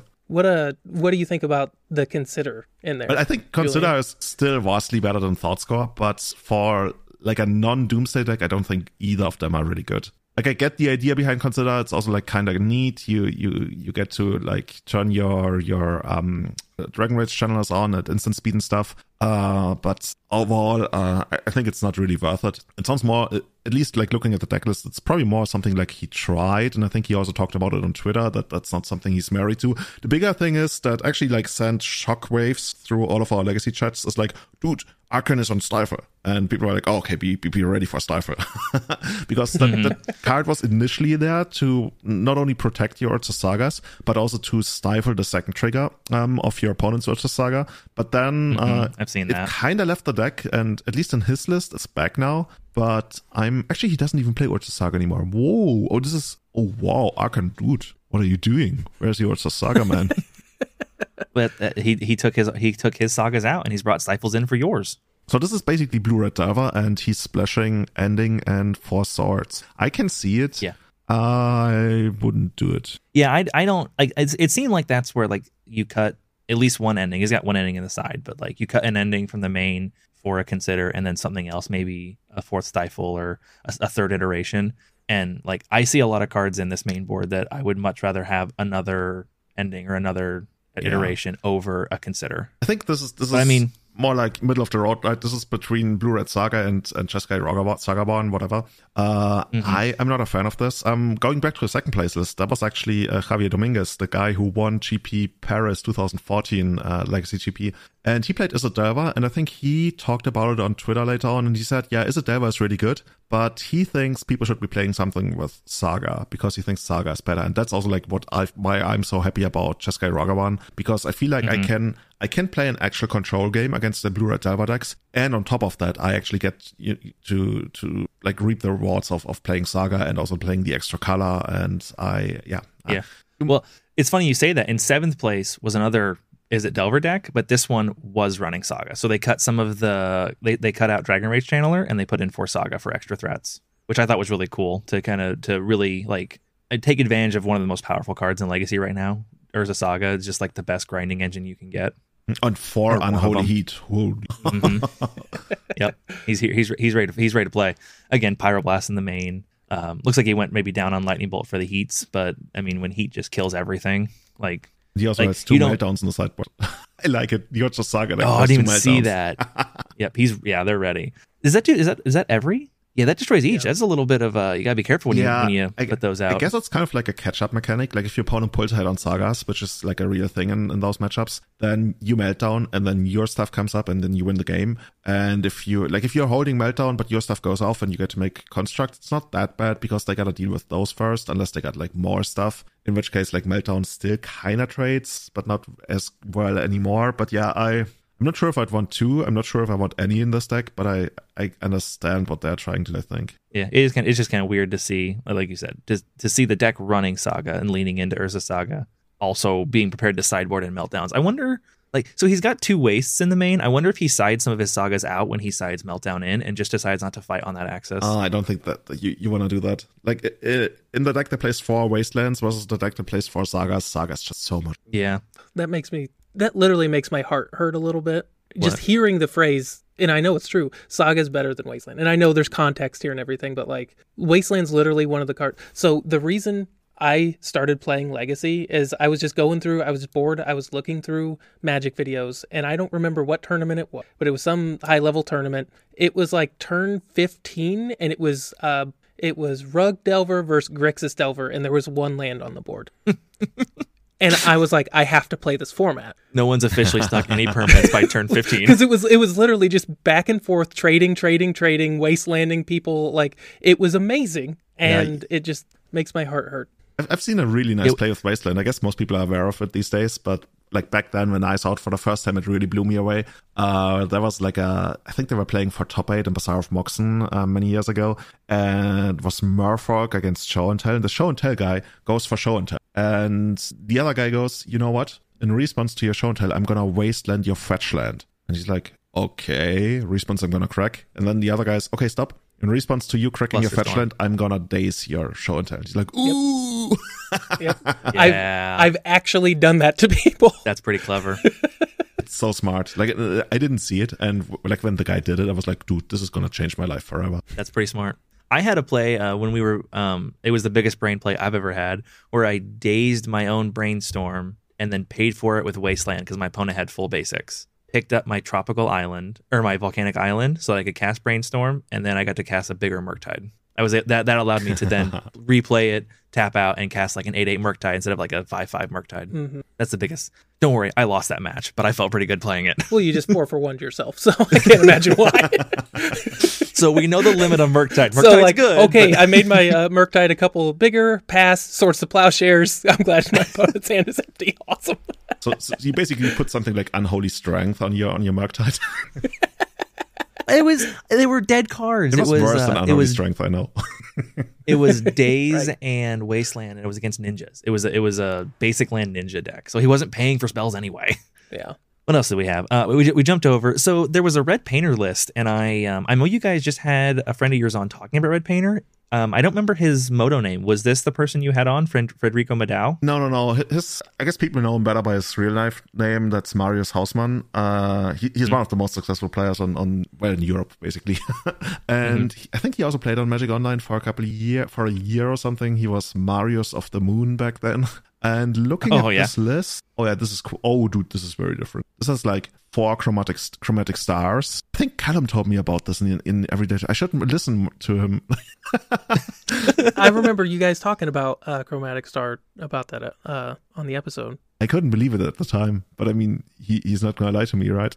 at least I hope. because he was uh, Mm-hmm. uh he was using that in uh, Ichor Wellspring and just bringing it back and forth with Goblin Welder to draw a bunch of cards. Oh, because oh yeah, yeah, Oh, because, isn't that the because it's different from chromatic sphere, right? It, it it triggers when it goes to a graveyard and not when it's activated. Oh, I see. Yeah. Oh, okay. So you, yeah, you can get you can you can get a, a grinding loop going where you're just going up on cards. And the Wellspring actually draws you a card when it ETBs, if I remember correctly. So you can it does. yeah. Well, can the Wellspring triggers on ETB and, And- when it's yeah. uh, goes to the graveyard. yep. So you get to double dip on the Wellspring and the Chromatic Stars back and bouncing back and forth. Um, I don't remember. Is is it normal for these lists to only run four blasts? I thought they ran like six. Yeah, like um, like four. I usually see like five or six, but I guess if you wanna harness the power of chromatic star, you you gotta make some cuts. you have to make the cut somewhere. well, I mean, we we can confirm apparently Chromatic Star is better than Pyroblast in Red Painter. Now, what that guy should do is splash blue for this new sorcery so he can get a painter off the top of yeah, his you, deck. could- yeah, you don't even have to draw the painter, and it just puts it into play for you. I hate you. I know. Um, I don't know if I said. Uh, fifth place was was Mono Red Painter Servant. Sixth place was a uh, was No Red Green Sun Zenith, and it was a really cool Green Sun Zenith list. Like those are fun decks to play, and they're fun decks to watch get played. Just that really really toolboxy list. The weirdest thing I saw about this list was he's got three Carpet of Flower in the sideboard, and I don't know who didn't tell this guy that Prismatic Ending basically made that card have no text. Because like I don't know what deck you're bringing Carpet of Flowers in against that isn't also running Prismatic Ending. Blue red I mean, I guess Yeah, it's blue red Delver, but yeah, that's about it. don't know. As soon as you hit the Jeskai ones, you're I mean, can't yeah, bring it like I Carpet don't, of I Flowers is think already like somewhat problematic to bring in against control decks. It's not that great against control decks in the first place, unless you're getting lands for it, I guess. Uh, but yeah, Carpet of Flowers very, very good against Blue Red Delver. Like really, really good against Blue Red Delver, especially in a deck as mid rangey as this. Yeah, and I get like this is the deck that can definitely I guess take advantage of that the most with with such high CMC creatures. Like you're gonna get your Leovolds or your Edge, your Knight of Autumns or your um, Prime Time stuck in your hand, and this gives you an out to if they play a couple islands, maybe you can ramp up to the six mana and cast your Prime Time and get it dazed. but uh, hey, the dream is there. And hey, I- you could get lucky. They might force a it was a Yorion list, and it always drives it always amazes me when I see decks like this. So this is a Green Sun list, and obviously it kind of works off of Green Sun. The whole point is it's a toolboxy style list, and it's running Yorion and diluting its deck down. It just amazes me that like it's obviously working, but it's how does this deck work when you like the deck functions off of a four of and you're drawing them so less frequently. Wait, the deck fun- functions of a four of? To me, this is basically Like- just like playing Cube and Legacy. You get like a lot of mana ramp, and then you just play good stuff creatures, and eventually you hit your uh, like Yorion. I guess, yeah, that's what you're doing. Oh yeah, and your Feel after that. That's gonna be another part. Yeah, I guess that's a good finisher, Field of the Dead. I don't know. I always thought like these decks like like, like does does the deck do good off the top where you're just I mean you, hopefully you draw the right thing. Oh, you, have, you have all these one ofs. I think definitely doesn't matter. Doesn't matter whether it's a one. Off like if you think about it as one offs, you're thinking about it the wrong way. You gotta think about it as like the deck has something like I want to say 20 cards that are meat and they're like stuff that makes stuff happen. You spend three mana or more on it, and it, it's like great. Like you, you actually see me like wrig- wriggling my fingers around because I'm so turned on by this. but you, like you, you spend your mana on stuff, and you got like 20 meat cards, and usually legacy decks have more like eight meat cards, and that's really great. And on mm. top of, on top of that, you have like 10 cantrips that allows you to find those, and the only dots are like Force of Will, Force of Negation, and and I guess the removal spells, but those by time. And like this deck is full of stuff, and it doesn't matter whether like Endurance is a one off or like Birds of Paradise is a one off, because altogether like you got a uh, you got Birds of Paradise, you got uh, Green Sun Zenith for acceleration. Abundant Growth isn't really acceleration, I guess it's fixing, but you you you gotta think of these cards as packages, and this is the meat package stuff that does stuff. I mean, yeah, the deck does a lot. It can accomplish a lot of things, but it's just like I mean, so like the one of endurance. Yeah, when you draw it, it's great. Often you get how And if you don't Yeah, draw well, it, yeah, you will yep. draw Leovold. And if you don't draw that, maybe you draw Primeval Titan, or maybe you draw Grist, or maybe you draw Zenith. Uh, Well, yeah, but you- like if you if you need endurance, That- that's not a don't thing. want That's like not a thing. You you have to not think about needing stuff in these kinds of decks. Like if you think about needing stuff, you that's a very privileged position that you're rarely ever gonna be in. That you will have the time and the cards to get what you need. This is more you play like a limited deck. You you have your stuff in hand and you gotta make you gotta create a game plan out of what you have, and that's why these decks are like so cool to play because the deck, the games are gonna be so different. And I think we, when you need stuff, you're in a very privileged position, and you you you can't really think about that and legacy as oh when I, when this situation comes up i'm gonna use this. And when this situation comes up i'm gonna use this. This is like something you have to be aware of. This is your ideal plan. Like that's what we talked about earlier right? With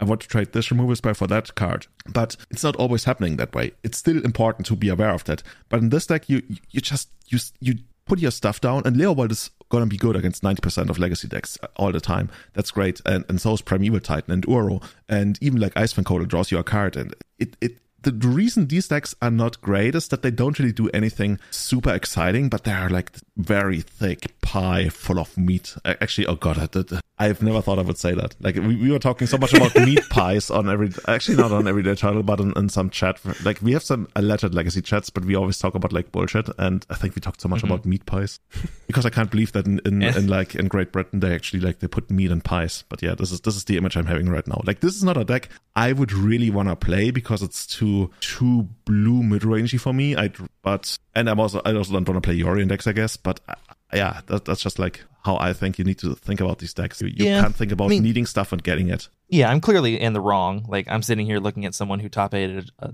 um, a, a Sunday challenge, like, and I'm being like, "You chose a bad deck." I mean that that guy Winsauce, uh, he went to the top eight of um last year's Eternal Weekend as well. Crazy. That just amazes me. But yeah, yeah. I guess I need to start looking at these more of like, yeah, what can I accomplish with what I have instead of what do I need to get. Yeah, I think that's that's a very healthy approach. All these cards do pretty broken things on their own usually. Pretty uh pretty flexible creatures that like I guess yeah, you're not really upset to have any one of these on the board at a time. That uh that just reminded me of something I actually wanted to ask you, Julian. It's on topic here. Where do you stand as far as Yorion decks in general? Like, do you think this deck would be better without Yorion? There's like Yorion Death and Taxes. Like the it's something there's there was a lot of debate about it and um I know back in the day you at least used to run 61 card elves. Like the that additional 20 cards, do you think that's worth Yorion? Mm, in this deck, probably because you you want some kind of strategic inevitability, and this deck otherwise doesn't really have it because now you have Yorion and Karakas, which is like a really big deal. And if you didn't have that, you you might just this would basically be Nic Fit, right? This is blue Nic Fit otherwise, Mhm. and without like the bad Nic Fit cards. And I think that's not good enough for Legacy. I'm not even sure if this deck is good enough for Legacy. I'd, I'd much rather see this deck splashing red instead of um, black, for example. Uh, but red, of course, offers like much worse mid-range options. Like you don't get Leovold, you don't get Grist, which is like a really big thing. And yeah, I I'm not super excited about the deck, but I think if you want to play something like this, you gotta have Yorion in it. And with regards to Death and Taxes, it's it's really hard. I've played the Yorion lists and I've enjoyed them quite a bit, especially since you have a higher density of removal spells. Like this is part, like we've talked about it quite a lot in our podcast, right? And you guys might have heard it, but I think part of it is you have a higher density. Like even though you're playing 80 cards, you have a higher density of removal spells, and it doesn't hurt you as much because even though you play, uh, what what what's the the white one? Solitude. Yeah. Yep. So Yeah. Yeah. Even though you played that, you can easily make up for it later on in the game just because you also have Yorion and Yorion Karakas is, especially once you have for like Vial involved, that that's such a big deal. On the other hand, of course, Death and Taxes when it gets Vial on the first turn is such a good deck. I mean, it's already a pretty good deck, but I I'm torn, but I also give a lot of credit to people who like really not only work on stuff, but also like um, produce the numbers or the results. And and um, XJ Cloud definitely did. So if I was going in trying out Death in Taxes, I would definitely like start with this list. Yeah, that was my biggest thing where we started seeing these Yorion D and T lists pop up was you know your your best turn one is Vial or Mom, and then your best turn two is usually Thalia, and like by diluting your deck with twenty cards, the number of times that happens just goes down. I guess I'd say so much, but it goes down a lot. Like the, the times you're going to be able to curve, you know, Vial that gets a Mom into Thalia or Mom into Thalia into three drop, like just goes down. You would think, but you also just get to stock the deck with i mean so many just amazingly good white cards and so many good answers that obviously it doesn't matter that the deck becomes a little less consistent obviously seems to become more powerful and power is better than consistency there was a podcast i listened to that taught me that yeah, Yeah. yeah. There's this guy named uh, Julian Yeah. who went over that quite a bit. If you want to win Yeah, he talks tournaments, about very should- much. yep you should, you Consistency is just a zero sum game unless your deck is broken. Should be Yep. Um, last deck on our legacy challenge was uh, eight cast, which is just a really fun deck. Like that's a deck I'd love to. I need to sleeve up and play because it looks I like a ton of fun to play. desperately want to play that. yeah mono blue 8 cast looks like it's so much fun and i think like i'm pretty sure other than the four uh what are they called the four leds or oh it's only there's two leds like the deck's not terribly expensive other than a couple reserve list cards here and there i don't think so. I got to put it up on It's MTG only in Goldfish the right three to- now, and it says three thousand dollars. Yeah, i know and i don't understand gonna where it's that. coming Only from three thousand dollars, as opposed to like six. four Mox and three lion's eye diamonds like the leds are 1200 bucks the what is what is driving this price? Oh, Force of Wills are. Oh, geez, a Force of Will. A set of Force of Wills is five hundred dollars. And oh, and it's got four negation in the side too. Yep. Well, never mind. The deck isn't as cheap as I thought it was. but it looks like a really fun deck to play. I've seen, this is one of those. This is like a madness deck that you don't doesn't require you to discard any cards. Like I've just watched so many people like turn one or two, just vomit their hand and then draw four more cards and vomit their hand again. Yep. These decks are terrifying to play against and they're fun to watch be played. Also, Sai, Sai is absolutely amazing. That Sai is so broken. Yeah. Like just the just the, the value machine of this dude is fucking crazy. Like everything you could possibly want to do in this deck, make tons of dudes and then turn them into draw. And it's also pretty low to the ground. Like it doesn't really play all the the, the expensive stuff, you know, like Karn or Ursa that we see in these these Ursa stumpy decks. This is this is almost like Affinity, um, like a little slower than Affinity, but it's it, it's so much fun to play. And sometimes even comes up that you can hardcast your echoes. Actually, I see they're only playing two echoes. I don't hate that. Also, only two LEDs. Uh, yeah, yeah. I, I guess it speaks even more towards the power of Sai, Emry, and Thought Monitor because those on their own are like really good. And the one card that always breaks the matchups is Shadow Spear because this deck produces the biggest constructs of them all. But often that's not enough. But Shadow Spear gives you the extra trample, right? And then you get through and Yeah. the lifelink, so you're never gonna be raised. Yeah, the trample is always like that's that's such a big thing. Like the life gain is always great. Like obviously gaining eight life on a swing helps stabilize the board pretty well. But just that the fact that you can, you know, your eight eights don't get chump blocked anymore. It just makes it. It takes a game state where it's like, you know, you can maybe claw your way out of this. They've got a couple big constructs, but you can fight through it. To I have like when that Urza Saga gets sacrificed and they pull out a Shadow Spear, I have no chance of. Yeah. I'm gonna be dead this turn because they're gonna swing with a 2020 with trample. It's it's build your own Marit Lage. And and you can even use the Shadow Spear to kill the Marit Lage oh, uh, that they have. Yep. Oh yeah, because you can make it lose indestructible. That's hilarious. I never even thought of that. Yeah, you could totally you could beat a Marit Lage with this deck. Just make a giant construct and attack for lethal, and they, they block. It loses indestructible. You gain twenty five life. Okay, your turn. By the way, this is one of those decks that I would actually recommend to people who haven't played a lot of Legacy. Like if you if you have good Magic fundamentals, right, you're gonna play Blue Red Delver in the Legacy, um, in the Eternal Weekend. But if you haven't really played a lot of Legacy at all, or like don't understand tempo decks, then I would very much recommend this deck. yeah, it's like the, like the sequencing is obviously important, but the decks like it, it's relatively easy to play. It usually just involves vomiting lots of artifacts, and as you play more, they get cheaper, and then you get to draw more it works? artifacts, and then that's I mean that's that's the that- if you're looking at your thought monitor and your thought cast, that's just you just keep vomiting them out, and then oh my gosh, I Thought Monitor make a two two draw two, bobble bobble mox opal. Yep, that's as, as soon as this start uh, started to come up in modern. That's like I've got old modern affinity, and then these eight cast decks starting to like make some waves in modern. Not like big waves, but they're starting to see some play. I was like, yep, I, that's I'm putting this back together again. That's going to be my modern deck because modern elves is just not a thing. Yeah, we're, we're getting ready. We're getting geared up to go play. Uh, our uh, Friday Night Magic doesn't host Legacy, but they've got every Friday they do Modern. So we both bought into Modern, and we're gonna go hopefully start curb stomping, and maybe one day we can introduce ourselves as nine-time FNM winner. And I never got a trophy for any of them. No, of course not. uh, I'm gonna breeze through Modern. This has definitely been the Legacy and Vintage podcast, but um, just so I can timestamp it, so anyone that wants to pop in.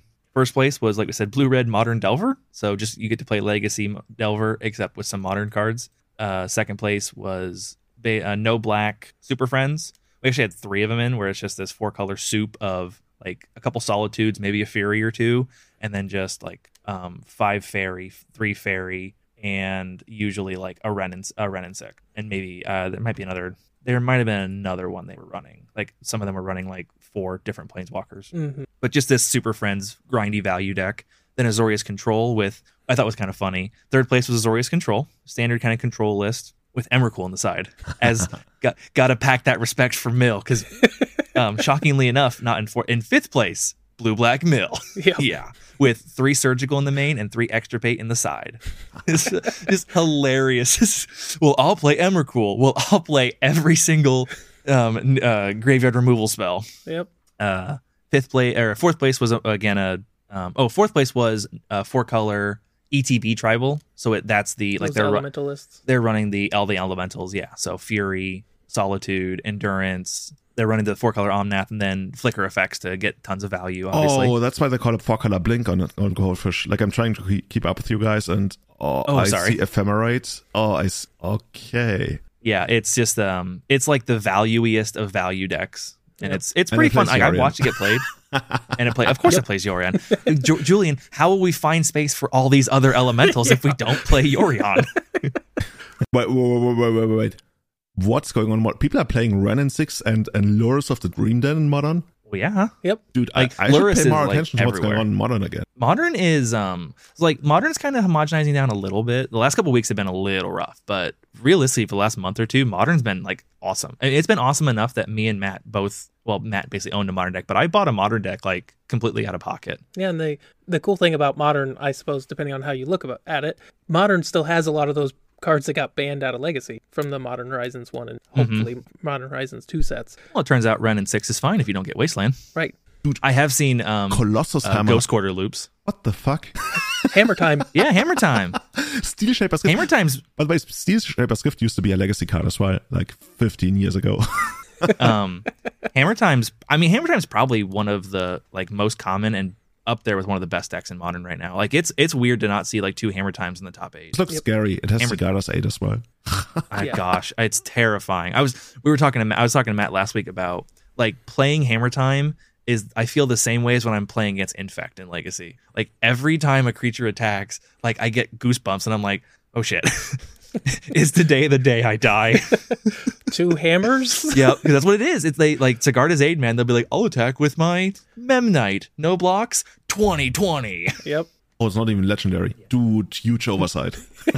Yeah. Yeah. yes. There were a couple oversights when they printed Colossus Hammer. But yeah, that thing's bonkers. Um, and then eighth place was the first time we've seen Mono Red Prowess come back. Like Mono Red Prowess is obviously a really popular deck in Modern, but we haven't seen it very much lately. People have been opting to play Mono or uh, Boros Burn to kind of punish the dirtily decks. And you know, we had burn we had Boros Burn in ninth place, but Prowess came in at eighth, straight Prowess list with Swift Swift Spears, Soul Scar Mages. Obviously, you're running Dragon Rage Channeler because why wouldn't you? and then I think I don't know if Bone Crusher is a, like a like a recent ad, but It's just a really effective removal spell. It's um, and it's obviously a four three stapled onto it. I actually got got really hard by a Bone Crusher once, so I was playing as Mono Red Prowess, and I had uh, Sanctifier en-Vec, which is the new MH2 card Yep. that has Pro Black, Pro Red, and so he swings in with like a couple Prowess guys, and I'm like, okay, sure, I'll block one of them because like he's trying to force damage through. Casts Stomp, targeting me, buffs his team, damage can't be prevented, Yep. and I was like, man, that's a rough punish. Wow. Did not see that coming. Turns out I'm still uh I'm still the kind of magic player that wants to put back to basics and price of progress together. um oh and the other thing I was gonna say was in that so one of the reasons I think we haven't seen mono red prowess as much is most of your burn decks are opting to put Lurrus in because Lurrus just gives you such insane value when most of your cards are under two mana or under three mana anyway. And this was mono red prowess, no Lurrus, and proving that, you know, like we, we got into a bit of a war on Reddit one day with um not a war but talking to Reddit or modern players about like why doesn't everyone just play like Lurrus and like the general consensus seemed to be that because burn players are stubborn and don't want to. Right. and uh, this yep Valium uh, who was it? Uh, what's his name? Uh, Gabrielle 90 Gabrielle Lele 91 proved that you don't need Lurrus to top eight a challenge. Um, that's all we're gonna do for our recap this week. Obviously we're gonna be short so as we're coming to the end of our podcast Matt Julian was there anything that I didn't bring up that we didn't cover that we wanted to go through before we wrap it up Oh, that, that, that's a very specific question. Um, I'm, I don't know how to answer that. I've got one question for Julia. 60 or 61 for elves and like Dude, it really doesn't matter. okay. That's what that's I'm I'm right there with you. Reddit would politely disagree I normally have 61. I just like having that extra card in the deck for I the mean, you gotta have a you know, reason for it. Like, I, I wrote. I- guess if you guys want to put in the show notes, I once wrote a really long post on Reddit about um the ideas and the trade-offs behind it, so I don't have to like type it out every single time. But I, I can definitely link it. you just copy and paste it yeah pretty no, actually i link to it usually but it, it really goes down to that you you you can't cut like one quarter of a heritage druid from your deck so if you cut an entire heritage through it, that's like a really big thing. And i'd rather go to uh, actually i'm going way too deep into it because this is this, the argument is super long and that's probably something for a different podcast. It's, it's not only that it's like many different things. And a big thing that you guys actually mentioned when you talked about bigger decks is also like you gotta have tutors. Like if you play burn with 61 cards that's completely pointless. But if you have tons of tutoring that's the only scenario where i i imagine it making sense. Yep. Yeah, yeah. If you're if you're gonna dilute your deck, you got to be able to still find those cards you need. And you have to again, you have to have a reason to do it. So, cool. Awesome. Anything else? Oh, by the way, um, while we're that- at it, tell me the most exciting thing about Indiana because I, I know every single American state and I think I can put put uh, um put them out like point them out on a map, but I don't really know much about Indiana other than we talked about in the pre-show, right, Gary, Indiana. But what's the most Um, exciting thing I'll- about I'm- Indiana? So there's one like the one thing I would say that's like a really exciting thing as as a young adult who just bought his first house. Uh, property is really cheap in Indiana. I don't know if that counts as really exciting, but like you can come to Indiana and you can buy like a little house on four acres for like a hundred and fifty thousand dollars. Yeah, the And- the biggest thing I think Indiana is really known for would probably be the Indy 500. Uh, Yeah, it's one of the biggest point. races in the country. Probably one of the bigger races. It's a races. it's a big NASCAR world. race. It's the roundy rounds where they Racing's pretty big in the Midwest. Do they I mean, it's literally big drive in a everywhere, but- Because I think I've seen that. yep Yeah, there's NASCAR in general does big oval tracks and whatnot. Um, the Indy 500 track, uh, again, is a big, basically a big oval or circle Yep. or whatever. If you've ever had the jerk the the jokes where it's like you know you just turn left for six hours. Wait, six That's hours? NASCAR. It's like cr- Yeah, it, Do they get, it's like, five. it- breaks? It, it, no, No, The it's Indy 500 laps. the Indy 500 is 500 laps. and it's like once a year, or how does it work? yeah, the. Indy 500 is Yep, once it's a once year. a year. And there's uh, there are races like that all over the country. Like, that, like NASCAR racing is huge in Indiana. We're not particularly NASCAR fans, but uh, NASCAR racing is huge in the United States because it's simple. like in Europe, they have uh, what are the um what are the when they race through town? What are those cars? The F one the F one cars, Formula One. Yeah, Formula. Like na- like Europe has Formula One cars where they're like racing through towns on tight corners and hard turns. Well, turns. it's, it, it, and- it's really only like Monaco. I think yeah, all the other ones are like proper racetracks. But yeah, in Monaco, if you go to Monaco, you, you literally drive through the town, and it's also the most boring race in the entire year because nobody can ever overtake anyone. Yeah, because it's just so narrow. Yeah, And exactly. in the states, we have in the we, we turn left for five and a half hours. There's a little bit more to it than that. Um, yeah, I sit here and I make fun of people like these guys were. I mean, it's a very difficult thing they do, but it's also easy for me to sit here and make fun of. Them. They turn left for five hours. Yep. And we just lost every single NASCAR listener.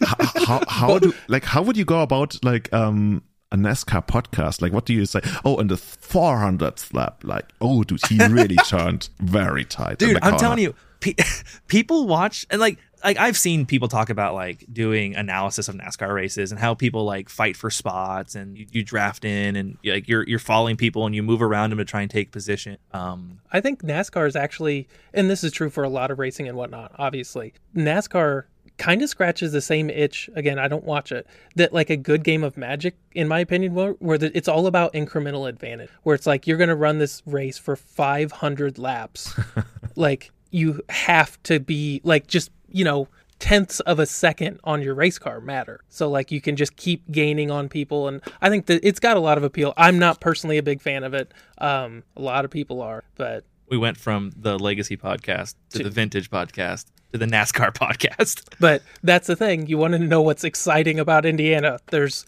Purdue University, Notre Dame, and the Indy 500. I thought that was in France. The per, Notre Dame University. yeah yeah indiana indiana is uh affectionately called a flyover state it's one of them you you pass over when you're going somewhere to do something fun Yeah, well, it's a good. There, it's a.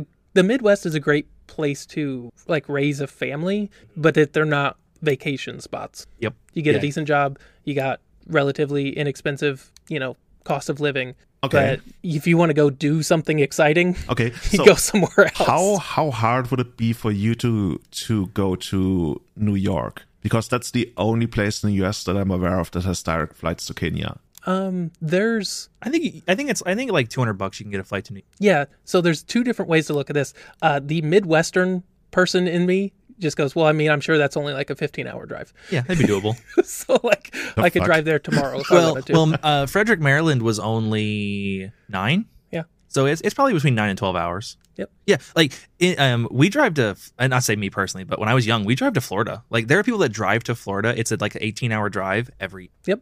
Don't you like? Don't you spend more on like gas going to Florida? You, you need to like refill your tank like several times. Don't worry Yes about and it. no. It's part of the. I think. I think. Well, like It Was a part it's of the usually experience. families. So if they've got, oh yeah, it's, it's part of it, and that's part of the vacation is you know everyone spends the week together. They spend three or four days in the car. But the other part of that is like when you start getting airfare for like you know a mom, a dad, and two kids, you're probably looking at. I think it's like 150 bucks to fly to Florida if you can get cheap. So that's 300, 600 bucks. And well, in fairness, when gas isn't what right now it's like 350 a gallon. Usually, I think we'd spend like 200 bucks on gas to go there and back. Yeah. I, I, I only had to fill my tank up. Now, I do have a pretty big gas tank in my truck, but I filled it up uh, once on the way to Atlanta, and that was like eight hours away. But you are correct, Julian. It is a factor when you start Yep. driving that far. It, it is like if me and my wife were to drive to Florida, it probably would be cheaper just to fly. Yeah. I usually put my limit at about like if I could drive there in a day, like if I could get up in the morning like I normally would and drive directly there, I'll drive there. If I'm going to have to stop on the way and get a hotel and then keep driving,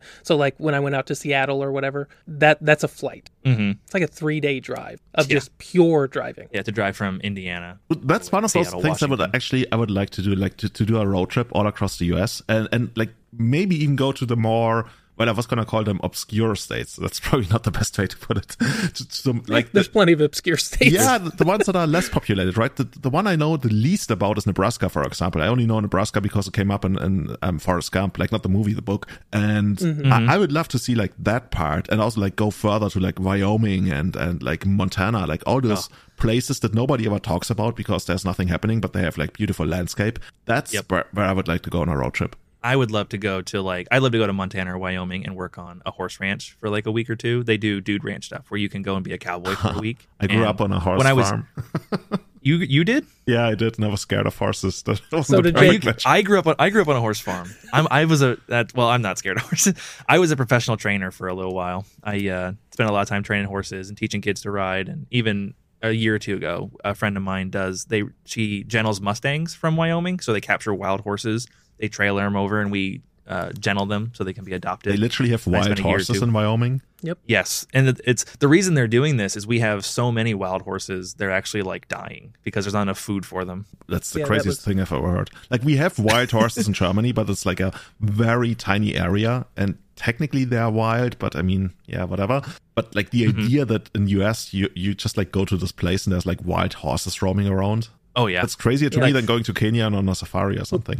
There's so much wilderness in the United States that I don't like. If you sit down and think about it, you'd go, "Oh yeah, obviously." But people just kind of take it as for they take it for granted that most people live in these big cities and whatnot. Even in the less populated states, they live in these like population hubs, and there's so much just empty space in the United States. Like there is a lot. it's it's ridiculous. The country's huge. Yep. I mean, even in Indiana, we don't have as much forest, but like we're cornfield central. Like Indiana is the land of corn. Yeah. That you drive through Indiana and you'll spend hours and hours driving through. Oh, Indiana's the land of corn. cornfield. Okay, there goes the only thing I ever knew about Nebraska. Well, there's plenty of there's plenty of lands of corn. We aren't the only one. Basically, anywhere in what's called the heartland is going to be corn central. Yep.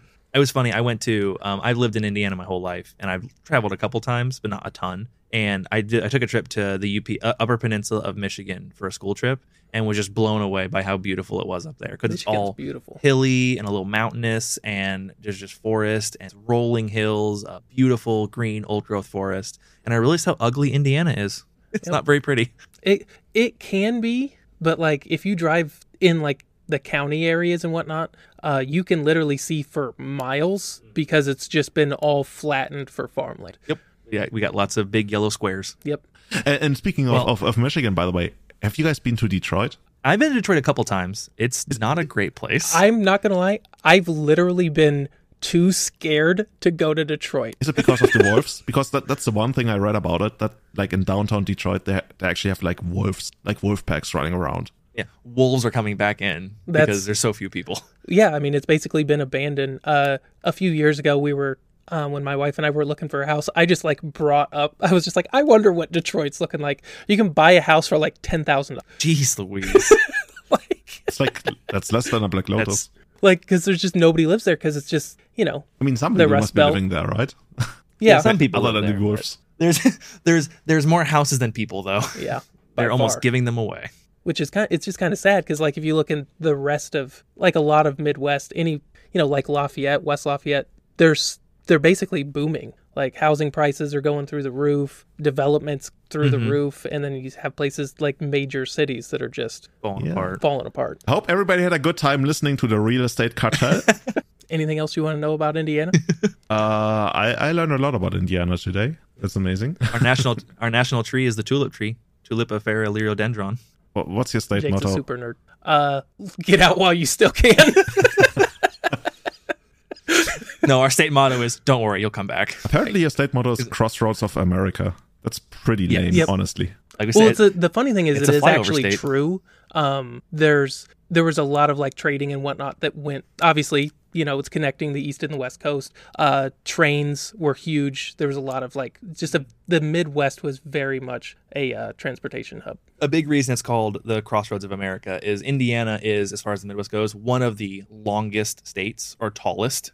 So like it just it's um, from north to south. It's so long. So on top of a lot of things Matt said, just it being so tall just means more important roads pass through it. Yep. Yeah, you should come if you're ever in Indiana or if you're ever in the states and you're doing like you're traveling around and seeing states and you pop into Indiana, like let us know. We'll come hang out and we'll get together and play some Legacy. You can see nothing for miles. I'd be very down for that. I want to see nothing for miles. I mean, that's part of the, the allure of going to like national parks and stuff. Yeah. I mean, I guess It is- Indiana isn't a national park, but yeah. in Brown County, we have a really big. I don't think it's a national, but it's a really large state park, and it's it's pretty large, and it's beautiful to go camping in. yeah, Lake Michigan's really cool too. Yep. Yeah, you should come see it. I tell you what, Julian, if you come see us in Indiana, we'll maybe come on a safari. That sounds like a deal. Uh, you know what? There maybe maybe my boss is gonna gonna pay for my flight to the US, and then I'm gonna sell you. That on, seems like, a- cheating because we have to pay for our safari. well, I can give it to you cheaper. Like I definitely can give it to you for like much cheaper rates, actually. well, anyway, uh, let's end the podcast. Let's get this. I don't know. I've always Um, wanted to go to Africa. I think that'd be awesome. It could be really cool. Well, as we wrap our episode up, Julian, was there anything else you wanted to plug? Do you want to throw everyone um, your contact information again, just in case they want to get a hold of you? Yeah, if you guys want to find me, I'm at it's Julian23 on Twitter. It's Julian on Twitch. And that's pretty much it. if you want to follow the Everyday Eternal podcast, where we sometimes also talk about legacy, it's at Eternal MTG on Twitter. And yeah, you can just like plug Eter- Everyday Eternal into any kind of podcatcher. Yep, they're they're definitely popular enough that they'll come up first. Yeah. Well, there's not so many It's a- um, podcasts named Everyday Eternal, I guess. We are Cantrip Cartel. Like I said in the beginning, we're proud members of the uh, Planestalkers Podcast Network. If you ever want to check us out, feel free to hit us up at gmail.com, send us a message, hit up our Facebook group at Cantrip Cartel, and check out our website at uh, Cantrip Cartel at anchor.fm. Other than that, is there anything else I'm forgetting? I think we got it. Just Well- want to say thank you to Julian. We really Yep. appreciate it. Thank you very much, Julian. It was wonderful having you on the podcast, and it was wonderful having your insights and all of my crackpot Yeah, themes. it was great to listen to you shit on Jake for an hour. I mean, that's what you pay me for, right? Absolutely. Wait, are we paying him? oh, you already did. I am under the table. I'm like, okay, just be cool. and on that note, I think we will see you guys next week. All right. Have a nice night, guys.